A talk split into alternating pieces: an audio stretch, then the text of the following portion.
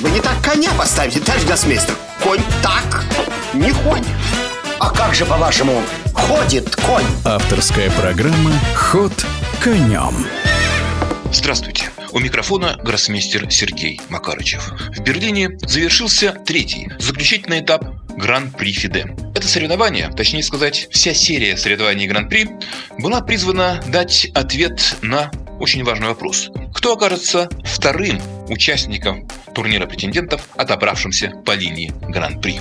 Собственно, первый из них, точнее сказать, первый номинант по линии Гран-при Фиде определился по окончании второго этапа, который выиграл венгерский гроссмейстер Рихард Рапот. Он в результате набрал 20 очков и пусть и не де юра, но де-факто обеспечил одну из путевок на претендентский форум. Но что касается второго дебютанта, то им должен был стать, скорее всего, победитель группы А. Или Хикару Накамура, выигравший первый этап, или же Ливон Аранян. Ну, заключительные туры этого соревнования проходили весьма драматично. Группу, несмотря на то, что он стартовал крайне неудачно, выиграл Накамура, то есть начал Накамура это соревнование с поражения. В первом круге набрал всего лишь одно очко из трех, но затем, выиграв три партии второго круга, занял первое место и обеспечил себе путевку на турнир претендентов. Дело в том, что Накамура набрал те же самые 20 очков, которые имел Рихард Рапот, а никто из других участников соревнования и третьего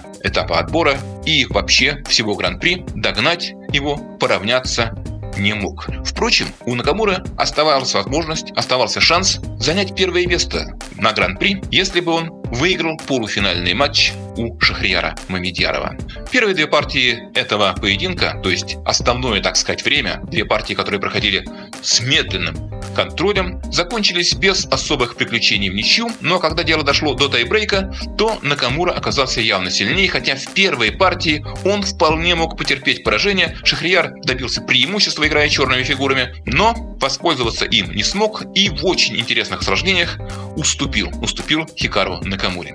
Что касается второго полуфинала, то в нем сошлись Весли Соу и иранский шахматист Амин Табатабай. Как и в матче Накамура Мамедьяров, основное время закончилось ничью, хотя Выиграв первую партию в чисто технической манере, Соу затем уступил во второй. Безобидной позиции он допустил непостижимый просчет и Табатабай сравнял счет. Однако тайбрейки быстрые шахматы американский гроссмейстер был явно сильнее и вышел в финал. И вот финал. Кому отдать предпочтение? Было понятно, что сейчас, согласно табели о рангах, то есть согласно текущему рейтингу, Весли несколько превосходит Хикару Накамуру при игре медленные, в обычные шахматы, но зато явно уступает ему в блице.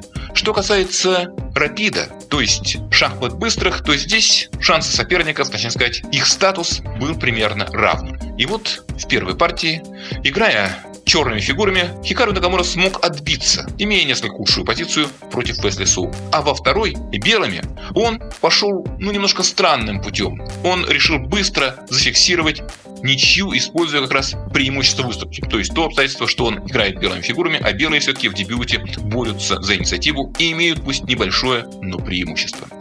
То есть Накамура сделал ставку на быстрые шахматы, а по возможности, если две партии в быстрые шахматы закончились бы в ничью, на блиц.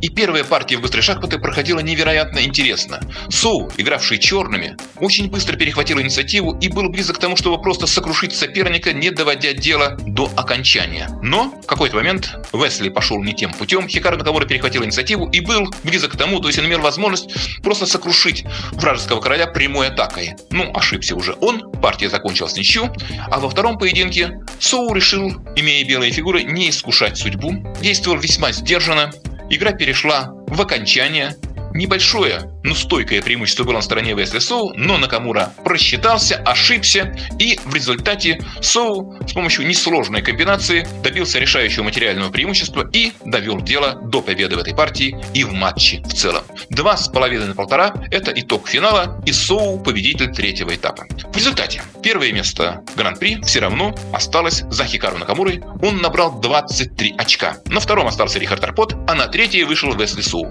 Ну, собственно, вроде бы это третье место ничего, кроме морального удовлетворения и определенного денежного приза не дает. На самом деле это не совсем так.